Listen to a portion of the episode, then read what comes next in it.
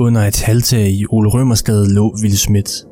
Dødeligt såret efter at være blevet ramt af pistolskud. Kort forinden havde han sammen med sin kommunistiske modstandsgruppe forsøgt at udføre en sabotagehandling mod det gamle glasværk.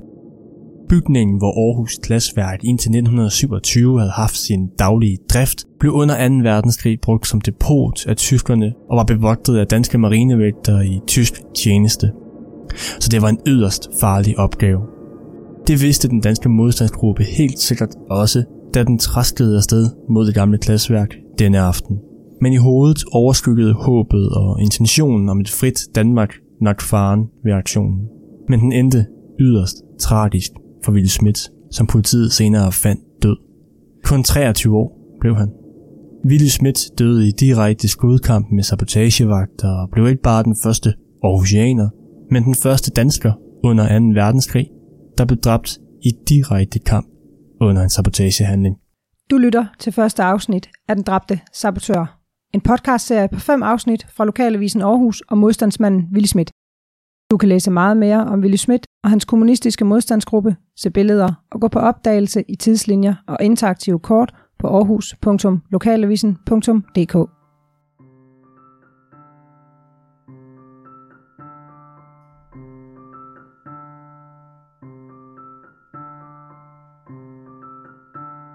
Jeg hedder Jonas Vrede Hansen og er journalist på Lokalavisen Aarhus. I måneder har jeg haft Ville Schmidt på hjernen. Det startede, da jeg i sensommeren sidste år flyttede med min lille familie fra det centrale Aarhus til Trøjborg.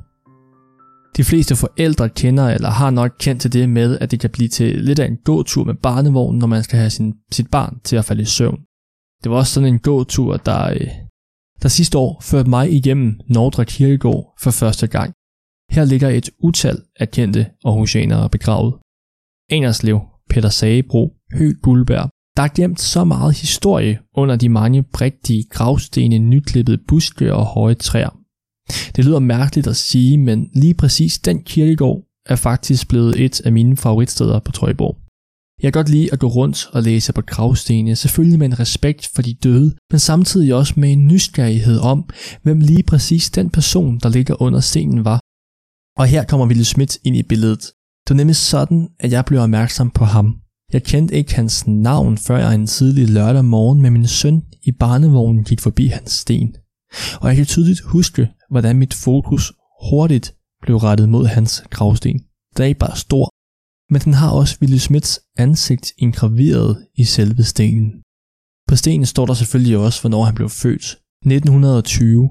Så det vil altså sige, at han kunne være fyldt 100 år jo, hvis det ikke var fordi, at han døde alt alt for ung tilbage i 1943.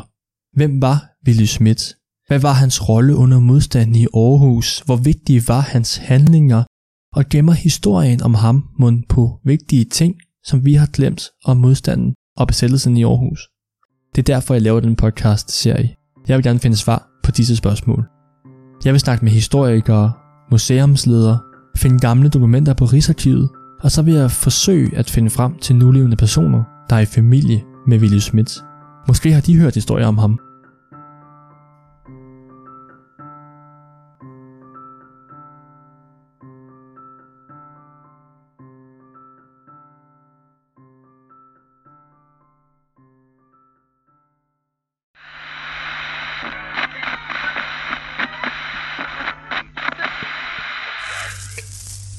Vi læser en erklæring fra den danske regering til det danske folk.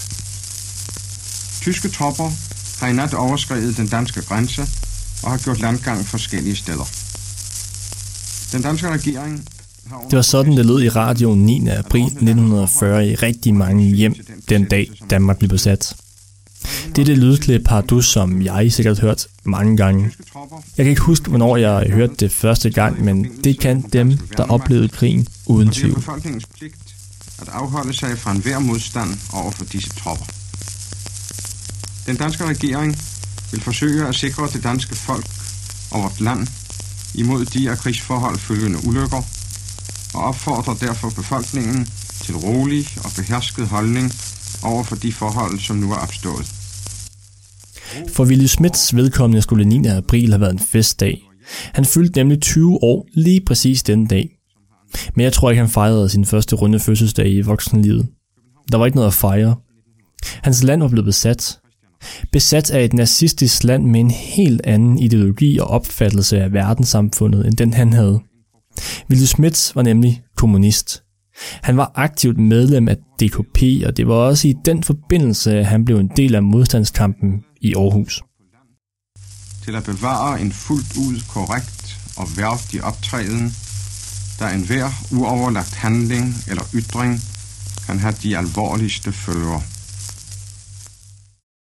For at blive klogere på, hvem Willy Schmidt var, så tænker jeg, at det er en ret god idé at starte med at finde ud af, hvordan modstanden egentlig var under 2. verdenskrig i Aarhus. Modstanden i Aarhus den, øh, tager sin udgangspunkt i, at, øh, at kommunisterne de bliver gjort ulovlige. Hvis der er nogen, der ved noget om besættelsestiden i Aarhus, så er det Søren Tange Rasmussen.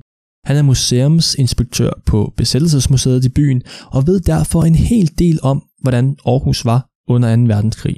Og han har selvfølgelig også en stor viden om byens modstandskamp. Og det er jo sådan, at hvis man vil fortsætte med at arbejde politisk som kommunist, så er man jo blevet illegal på det tidspunkt. Og det første, de laver, det er at trykke illegale blade af forskellige slags. Og, og i Aarhus, der er, det, der er det land og folk, og det er Aarhus Eko, og så senere så bliver det øh, Frit Danmark. Det var 22. august 1941, at det blev gjort ulovligt at være kommunist i Danmark. Det skete i forbindelse med, at Tyskland angreb det kommunistiske Sovjetunionen. Det betød simpelthen, at der var forbud mod enhver kommunistisk aktivitet i hele landet. Og det satte især gang i modstandsarbejdet i Aarhus blandt kommunisterne. Ifølge Søren Tanja Rasmussen er der en del, der tyder på, at Willy Schmidt faktisk var med fra starten. Der er meget, der tyder på, at han er øh, involveret i øh, distribution af illegale blade, blandt andet Aarhus Eko, og formentlig også øh, øh, det, det blad, der hedder, der hedder Frit Danmark, som er et, et meget, meget øh, stort blad, som bliver øh, fordelt til virkelig, virkelig mange mennesker. Og det er nok der, han kommer ind i det, ved at tro. Og det er meget naturligt for kommunisterne på det tidspunkt at ligesom være, være blevet klar til at tage det næste skridt, og så gå igen ind i, ind i det, vi kalder sabotagearbejdet. Hvad bestod det her sabotagearbejde i? Jamen altså, den, den, øh, især den tidlige sabotage, den, den, øh, den, den gik meget på, at man, man, man, øh, man prøvede på at ødelægge øh, personers forretninger eller, eller værksteder, som, som arbejdede for tyskerne på en eller anden måde. En af de øh, øh, tidlige sabotageaktioner i Aarhus, som, øh, som finder sted i efteråret 1942, den er, den er rettet mod en, et skrædderi, blandt andet, som, som simpelthen reparerer øh, uniformer for tyskerne, og der prøver de på at få, øh, få futtet det her af. Det lykkes ikke specielt godt for dem. Så den, den tidlige øh, sabotage, den er sådan lidt uorganiseret, men, øh, og, og ikke så effektiv, fordi man har ikke ordentlige sabotagemidler, altså det her øh, britiske plastiske sprængstof, man får fingrene i senere, som, som virker temmelig godt. Det, det, det har man ikke på det her tidlige tidspunkt. Selvom det altså ifølge Søren Tange Rasmussen tyder på, at Willy Schmidt var med til at distribuere de her illegale blade, så er der ikke så meget, der tyder på, at han var med ved de allerførste sabotagehandlinger, altså den uorganiserede sabotage i Aarhus, som allerede fandt sted i 1942. Han blev min første sabotør i 1943, og det var efter ordre fra sit parti. Den gruppe, vi fik til opgave at, danne, den bestod af, af Willy Schmidt, Erik Kolding Andersen, Laurits Jacobsen, Måns Kok Jensen, ja, og så mig. Det var også fem, der skulle danne den gruppe. Der. Ham du lytter til her, det er Erik Pedersen. Han var altså med i øh, Willys sabotagegruppe og var også med ved sabotageforsøget i Aarhus den aften, hvor Willy han mistede livet. Men det kommer vi til senere. Erik Pedersen døde i 1993 i en alder af 72 år, så det er derfor en gammel optagelse, jeg har fundet frem. Den stammer fra øh, 1979, hvor Jesper Vang Hansen i forbindelse med Frihedsmuseets Industri-sabotageprojekt interviewede Erik Pedersen. Jesper Vang Hansen har heldigvis givet mig lov til at bruge optagelsen i denne podcast. Willis gruppe bestod altså af fem unge mænd fra det kommunistiske miljø, og de kendte hinanden rigtig godt.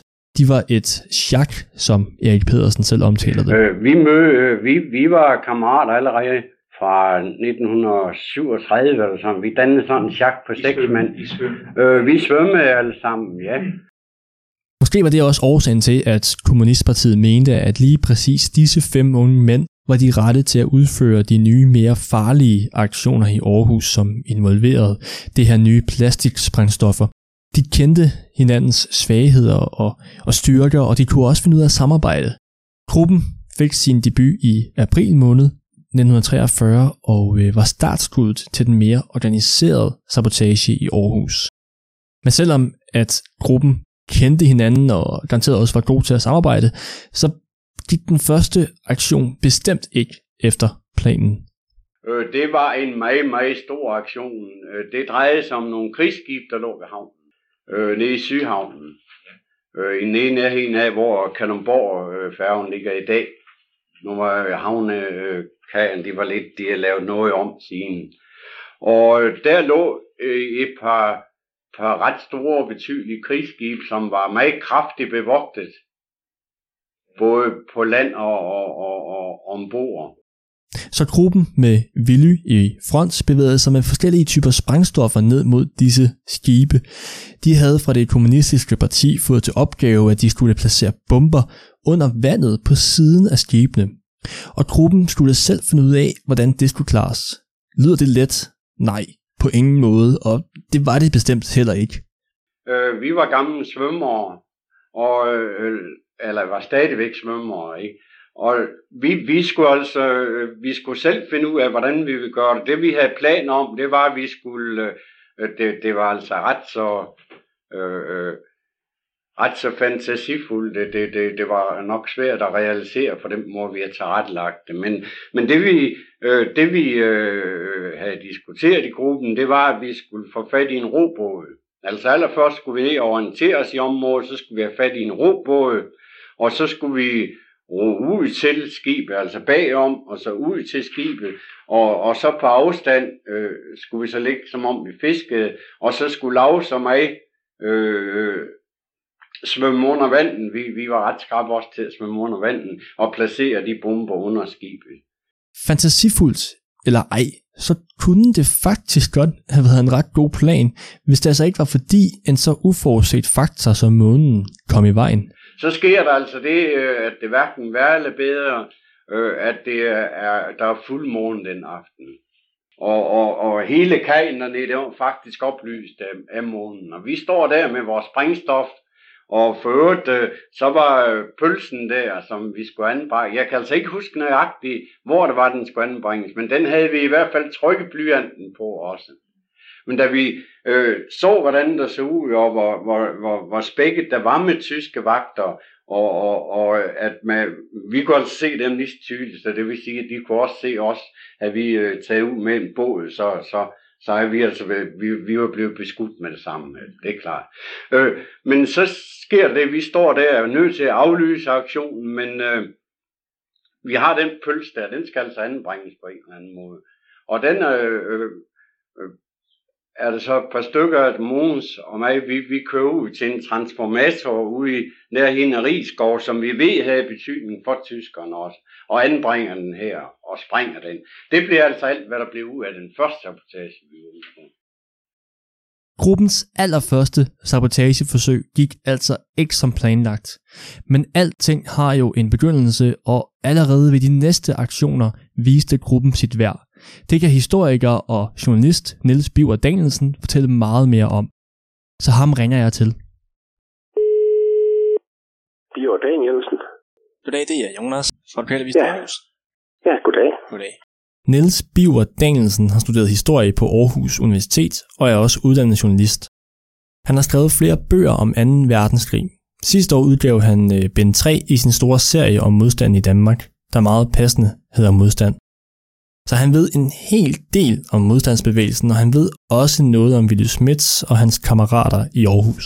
Altså de aktioner, han, han og hans gruppe for alvor blev kendt for i øhm, foråret og forsommeren 1943, de fandt sted på det tidspunkt, øh, hvor øh, våben og sprængstoffer var begyndt at ankomme med faldskærm til øh, Hvidsten, så man fik nogle helt andre sabotagemidler og nogle af de vigtigste aktioner de lavede i gruppen der, de blev også lavet med øh, såkaldte skildpadder, altså magnetiske sprængladninger, som man øh, kunne sætte på skibssider.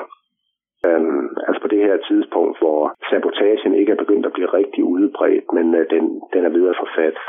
Våben og sprængstoffer fra Hvidsten du har nok hørt om den kendte Hvidsten-gruppen, der under besættelsen modtog våben, ammunition og sprængstof, som blev nedkastet af engelske fly ved en mose tæt på Hvidsten Kro. Kroejer Marius Fil samlede i starten af 1943 en modtagergruppe efter forspørgelse fra faldskærmsagent Ole Geisler. Han havde fået til opgave at starte en organiseret modstandsbevægelse i Jylland. Ifølge bogen Aarhus under besættelsen, som er redigeret af Geo Andresen i 1946, så modtog Willy Smiths gruppe sprængstoffer fra Hvidsten. Og det gav, ifølge Niels Biver Danielsen, gruppen gode forudsætninger for at udføre kraftfuld sabotage i Aarhus.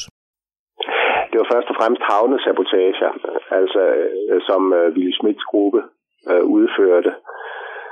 En øh, forpostbåd og en gang, hvor de fik, øh, øh, fik placeret sådan en magnetmine på øh, et skib, der sang, øh, der sang i Rumsø, og et tredje skib, der blev øh, øh, sænket, mens øh, det lå ved kajen.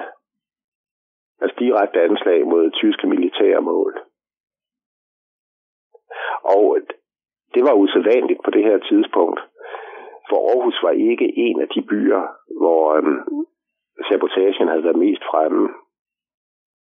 Det er altså, det, øh, øh det var ikke lige så langt fremme som øh, i for eksempel Odense og Aalborg. Øh, så da de her aktioner kom i foråret 1943, der virkede de stærkt. Det gik altså godt for den lille gruppe i Aarhus. De fem unge mænds sabotageaktioner blev bemærket, og i eftertiden er Willys gruppe blevet beskrevet som den sabotagegruppe, der havde de allerbedste resultater i foråret 1943 i Aarhus. Men da kommunisterne for alvor ville vise, hvad de var i stand til, gik det galt for gruppen. Det var der, det endte tragisk for Willy Schmidt.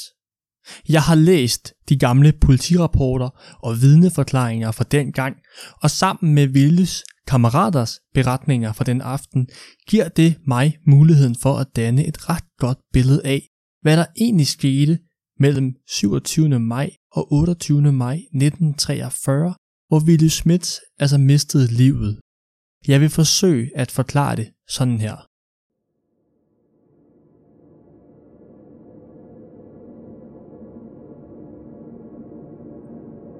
Den aften og nat, Willy Schmidt og hans gruppe forsøgte at udføre sabotagehandlingen mod det tyske depot i Ole Rømersgade, blev der udført en række sabotagehandlinger forskellige steder i Aarhus. Det hele blev koordineret af kommunisterne. Man kan med rette kalde det for et sabotagedøgn. De kommunistiske sabotører ville gerne vise, at de kunne stresse tyskerne og politiet. At de havde folkene og ikke mindst midlerne til det. Det hele startede torsdag 27. maj 1943, hvor der klokken henholdsvis 18.40, 20.30 og 20.40 fandt tre eksplosioner sted i Aarhus Motor Companies værkstedskompleks på havnen. Mellem kl. 00.30 og 00.45 blev yderligere fem eksplosioner så gennemført i Brødne Jørgensens autoværksted på Silkeborgvej. Det medførte en brand, som dog hurtigt blev slukket. Klokken 00.55 udbrød der brand i bagbygningen til firmaet S. Meinikes drivremmefabrik i Mejlgade. Den var påsat, konstaterede politiet. Men imens disse sabotagehandlinger fandt sted, var det, at Willy Schmidt sammen med tre andre fra sin gruppe forsøgte at udføre sabotage i Ole Rømersgade. Klokken 00.40 blev politiet kaldt ud til det gamle glasværk. Der var melding om, at en marinevægter, altså en dansker, som stod vagt for tyskerne, var blevet skudt. Da politiet kom til stedet, var marinevægteren blevet kørt på hospitalet. Politiet undersøgte stedet og fandt en mand liggende i gården. Han lå på ryggen med overkroppen hvilende på nogle opstablede brædder og med kroppen hælende lidt til venstre. Hovedet hang slapt og livløst ned, og der var en del blod på gårdspladsen. Han var død. Manden var 23-årig Willy Schmidt. Flere naboer til det gamle glasværk havde hørt episoden. Nogen havde hørt den danske marinevægter råbe efter hjælp. De har skudt mig, skulle han ifølge et par vidneforklaringer have råbt ude på gaden. En kvinde, frøken Betty Petersen, der boede ved siden af det gamle glasværk, forklarede til politiet, at hun sammen med en ven var blevet tilbageholdt af tre til fire mænd, og at en af dem havde rettet en pistol mod hendes ven. Men personen med pistolen havde sagt, at de ikke skulle være bange. Det var kun Willy og Laurits, der havde pistoler med. Erik Andersen og Erik Pedersen var bevæbnet med knibler. Deres plan var klar. Da en marinevægter ved det tyske depot passerede de fire unge sabotører, sprang Willy og Laurits frygtløs frem med deres pistoler klar i hånden og bad marinevægteren om at overgive sig. Men det ville han ikke. Han svarede derimod resolut igen med pistolskud.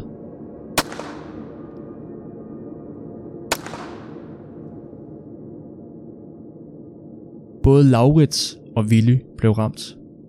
Laurits blev ramt i højre arm, men han kunne forsvinde væk sammen med Erik, og Erik, som de havde fået besked på fra Kommunistpartiet, at de skulle, hvis de kom i problemer. Det kunne Ville bare ikke. Han blev så hårdt såret, at han døde i baggården den nat. Det mislykkede sabotageforsøg og Willys død fik fatal betydning for den ellers så succesfulde gruppe. Det fortæller Søren Sange Rasmussen fra Besættelsesmuseet. Den, den, øh, den ophører simpelthen med at eksistere med den her, øh, med den her øh, begivenhed. Der er så nogle andre øh, grupper i Aarhus på det her tidspunkt. Altså det er jo øh, Samsung-gruppen, som er en meget, meget aktiv øh, sabotagegruppe. Og den, den, øh, den overtager på sin vis øh, Willy Smiths gruppes arbejde og bliver den, den førende, eller, det er forkert at sige, men den, den mest aktive sabotagegruppe i Aarhus på det her tidspunkt, især i øh, august 1943, der er udført i over 20 aktioner. Willys død og hans begravelse skulle vise sig at få en stor betydning for modstanden i byen. Men mere om det i næste afsnit, for der er meget mere at sige om Willy Smith. Det er også derfor, at denne serie jo er i fem afsnit. Du har indtil videre kun hørt en meget lille del af fortællingen om Willy Schmidt og hans sabotagegruppe. Og jeg vil jo gerne så tæt på ham som muligt. Derfor har jeg også let efter familie til Willy Schmidt, og jeg har faktisk fundet frem til en. Der findes nemlig flere forer på nettet til folk, som interesserer sig for slægtsforskning, og inde på et af disse forer er der en tråd om Willy Schmidt, hvor en Anne Christine Massen fortæller, at hun er i familie med ham. Hendes mor var kusine til Willy Schmidt. Jeg har derfor skrevet en mail til hende, og hun har svaret tilbage, at hun gerne vil mødes. Hun bor i Hellerup, så jeg begiver mig derfor ud på en lille togtur fra Aarhus til Sjælland i næste afsnit, for at snakke med anne Christine Madsen og for at høre, hvad hun kan fortælle om Willy. Hendes mor, der altså var kusine til Willy, boede i Aarhus under krigen og deltog også i Willys begravelse, men det kan du høre i næste afsnit.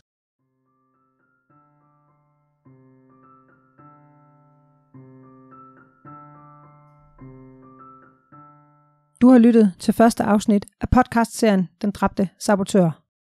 Lyt med i næste uge, hvor Jonas altså tager en tur til Hellerup nord for København for at mødes med Ville Smits kusines datter, for at blive klogere på, hvilken familie Ville egentlig kom fra. Og selvfølgelig også for at høre, hvad hun ved om Ville Schmidt.